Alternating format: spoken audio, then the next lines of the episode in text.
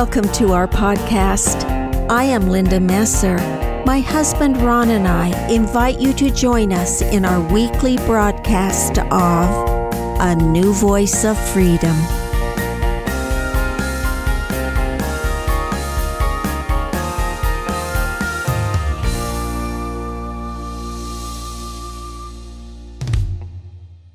Welcome to season four of A New Voice of Freedom. The podcasts are taken from the four volumes In Defense of Christianity, written by Ronald Keith Messer. This podcast is part of a series we call Poets Corner. Today's feature is from Book 10, Part 31 of Milton's Paradise Lost. Podcast 11 is entitled The Fall, Part 3. In the prologue to Book 10, Milton writes Satan arrives at Pandemonium in full assembly relates with boasting his success against man. Instead of applause, is entertained with a general hiss by all his audience, transformed with himself also suddenly into serpents, according to his doom given in paradise. Then, deluded with the show of the forbidden tree springing up before them, they greedily reaching to take the fruit, chew dust and bitter ashes. Satan glories in his new titles. Now that he has brought about the fall of man, he sees himself as God of this world. Though he lost the war in heaven, he sees himself as victor in the war on earth. The great irony of the fall is that Satan would have done more to defeat the plan of God by staying out of Eden, by never tempting Adam and Eve, and by never bringing about the fall. If Adam and Eve had remained in the Garden of Eden forever, there would have been no progression. They would have never known good and evil, never known opposition, never had children. They would have remained forever in an innocent state, knowing neither joy nor misery. Agency requires both the enticements of Christ and the enticements of Satan. In addition, we could never have come to earth to gain a body. By bringing about the fall, Satan launched the plan of salvation in which Christ would redeem man from the fall, allowing mankind free will, agency, freedom, and liberty, bringing about their resurrection and allowing them to return to the presence of God in a sanctified and perfected state, where they themselves would be gods if they chose to keep the commandments of God. That could never happen as long as Adam and Eve remained in the Garden of Eden. This is the great paradox of the fall. Satan is necessary for the eternal progression of mankind. At the heart of everything is free will and agency. Without Satan, we never would have had either one. Whom thus the Prince of Darkness answered glad, Fair daughter, and thou son and grandchild both, high proof ye now have given to be the race of Satan, for I glory in the name antagonist of heaven's almighty King amply have merited of me, of all the infernal empire that so near heaven's door triumphal with triumphal act have met, mine with this glorious work, and made one realm hell, and this world one realm, one continent of easy thoroughfare. Satan is cunning, but Christ is wise. His wisdom is greater than the cunning of Satan. He allows Satan to tempt man to bring about his purposes. Satan does not know the mind of God. In the above, Satan glories in his new role of antagonist. The irony of the statement is that the only creator is Christ. Satan, who has no powers of creation, lives only to destroy the works of Christ. The Jews called Satan the destroyer. Satan's greatest triumph is that he has paved the road to hell which he calls an easy thoroughfare. He lives to make people miserable like himself. Satan, sin, and death are now going to the depths of hell to inform his associates, the other devils, of his great triumph. Remember, all this above occurred at hell's gate. He is conversing with sin and death. In hideous irony, he refers to his incestuous union with sin and death by calling the mother of his child fair daughter and by referring to his son from that incestuous union, thou son and grandchild both. Milton brilliantly defines the foul relationship between himself and sin and death. Therefore, while I descend through darkness on your road with ease to my associate power, them to acquaint with these successes, and with them rejoice, you too this way, among those numerous orbs, all yours, right down to paradise descend. Satan lives in self deceit. He must travel to the depths of hell where he left the other devils languishing in fire and brimstone, which he calls paradise. But is it just a name? It is still very much hell. He also uses the term rejoice, an emotion he no longer has. As he continues, he shows the depth of his self deception by calling hell bliss. There dwell and reign in bliss, thence on earth dominion exercise and in the air, chiefly on man, sole Lord of all declared. Him first make sure your thrall, and lastly kill. Notice that Satan borrows the language of heaven to describe the horrors of hell. He refers to his actions as this glorious work. He uses such terms as successes, rejoice, paradise, bliss, and dominion. He now instructs sin and death on their new role in his kingdom. My substitutes I send ye, and create plenipotent on earth, of matchless might issuing from me, on your joint vigor now my hold of this new kingdom all depends.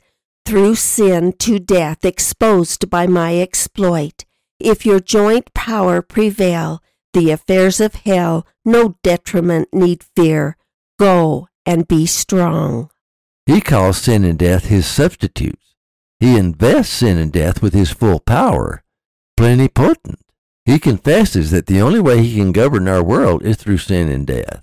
If sin and death prevail, nothing can stop him. Milton clearly defines the role of Satan. Without sin and death, he would have no power. God placed cherubim and flaming sword to protect the tree of life. If Adam and Eve had lived forever in their sinful state, they would have been forever under the power of Satan. Satan, however, is unaware that the only way mankind can be released from his power is through death. Christ overcame death by the resurrection. Therefore, the only way Satan can win is through sin and spiritual death. Satan lost the battle against Christ on two major fronts. One, Adam and Eve were not allowed to eat of the fruit of the tree of life after the fall. And two, the resurrection is a free gift to all the posterity of Adam and Eve. The only hope that Satan has is to bring about what John the Revelator calls the second death, which is spiritual death.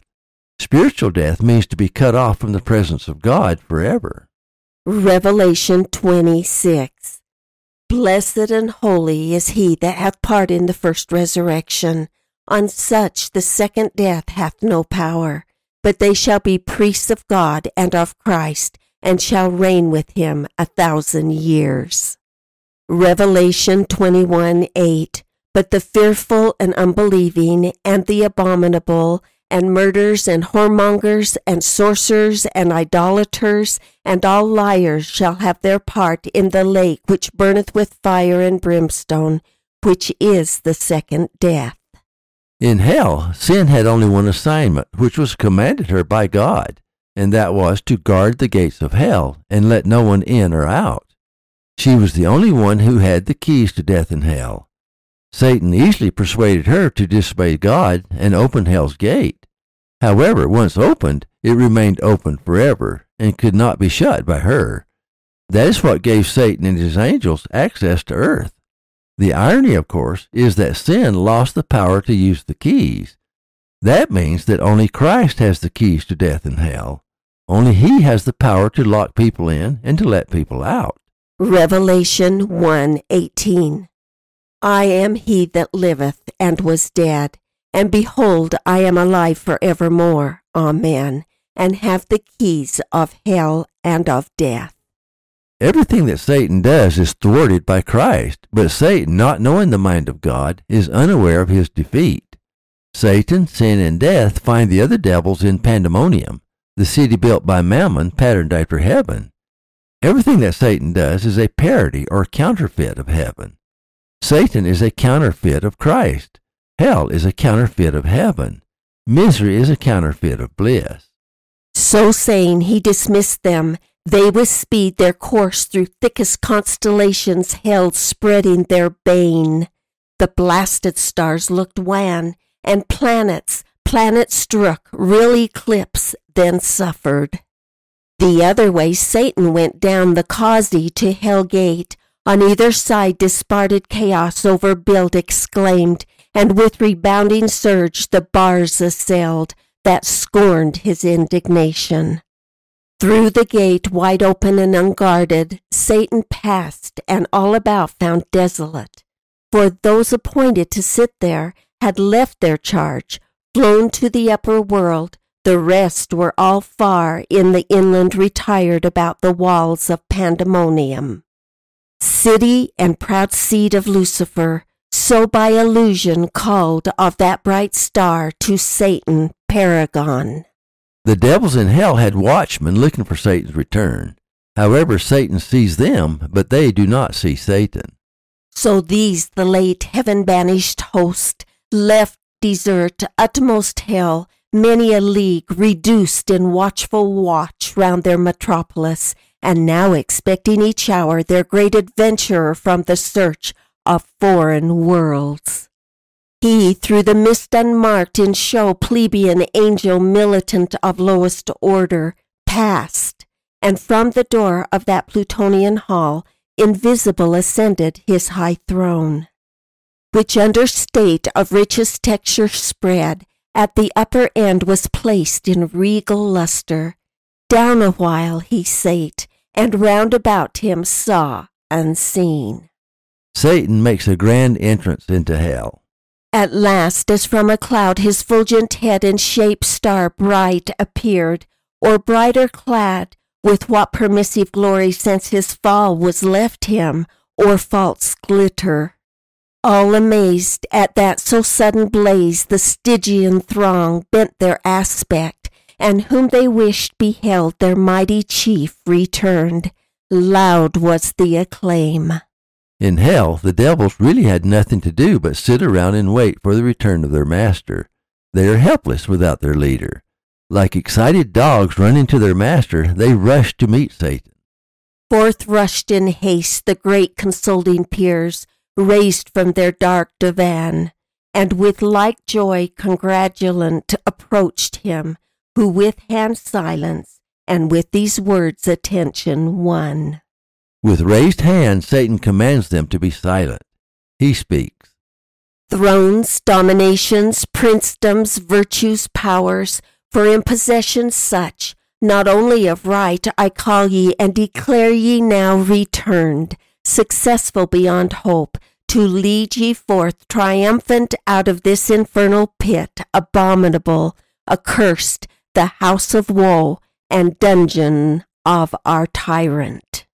What before he called the infernal empire, paradise, and bliss, he now calls the infernal pit abominable, accursed, the house of woe, and dungeon of our tyrant. He uses those terms because he wants them to leave the safety of pandemonium and follow him to earth to continue their battle against Christ by tempting mankind.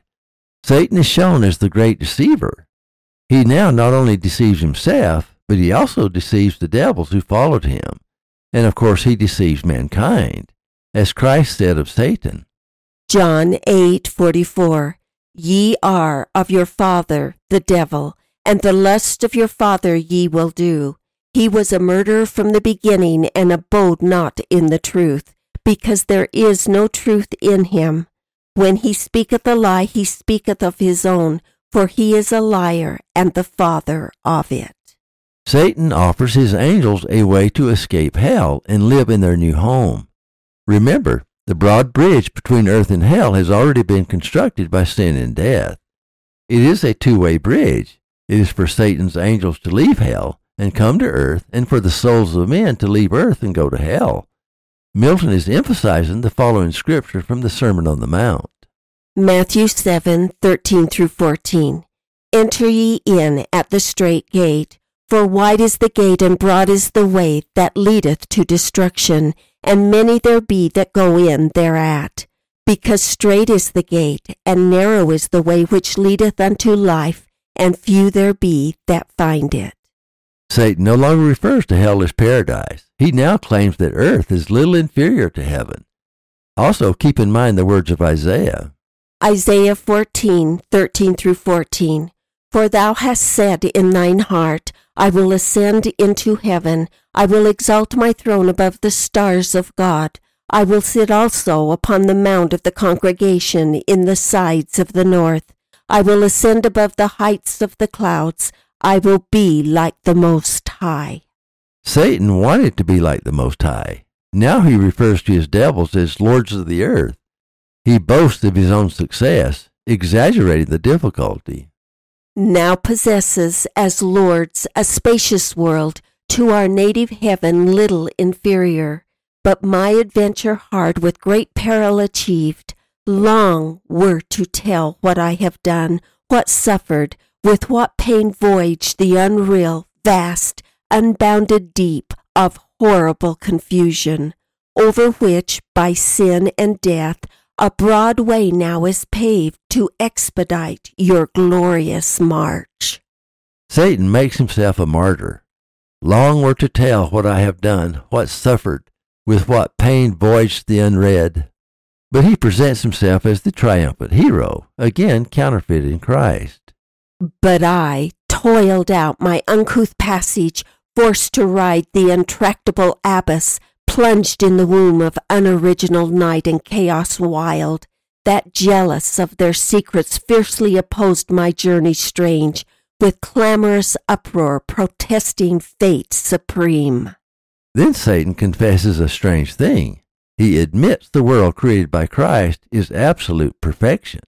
Thence how I found the new created world, which fame in heaven long has foretold, a fabric wonderful of absolute perfection, therein man placed in a paradise by our exile made happy.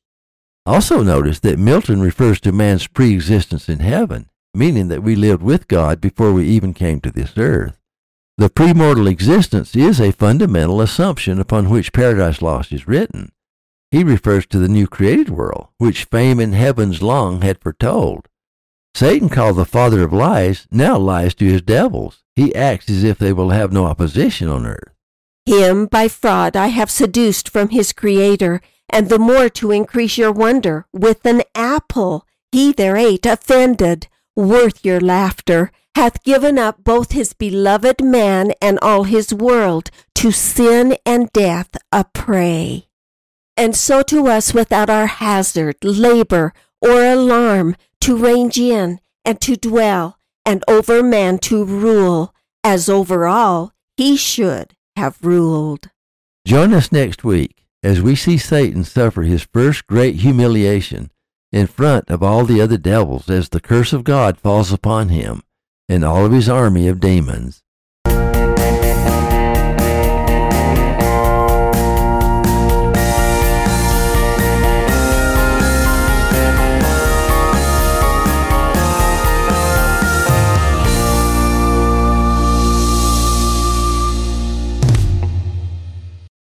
Thank you for listening. Watch for our next podcast.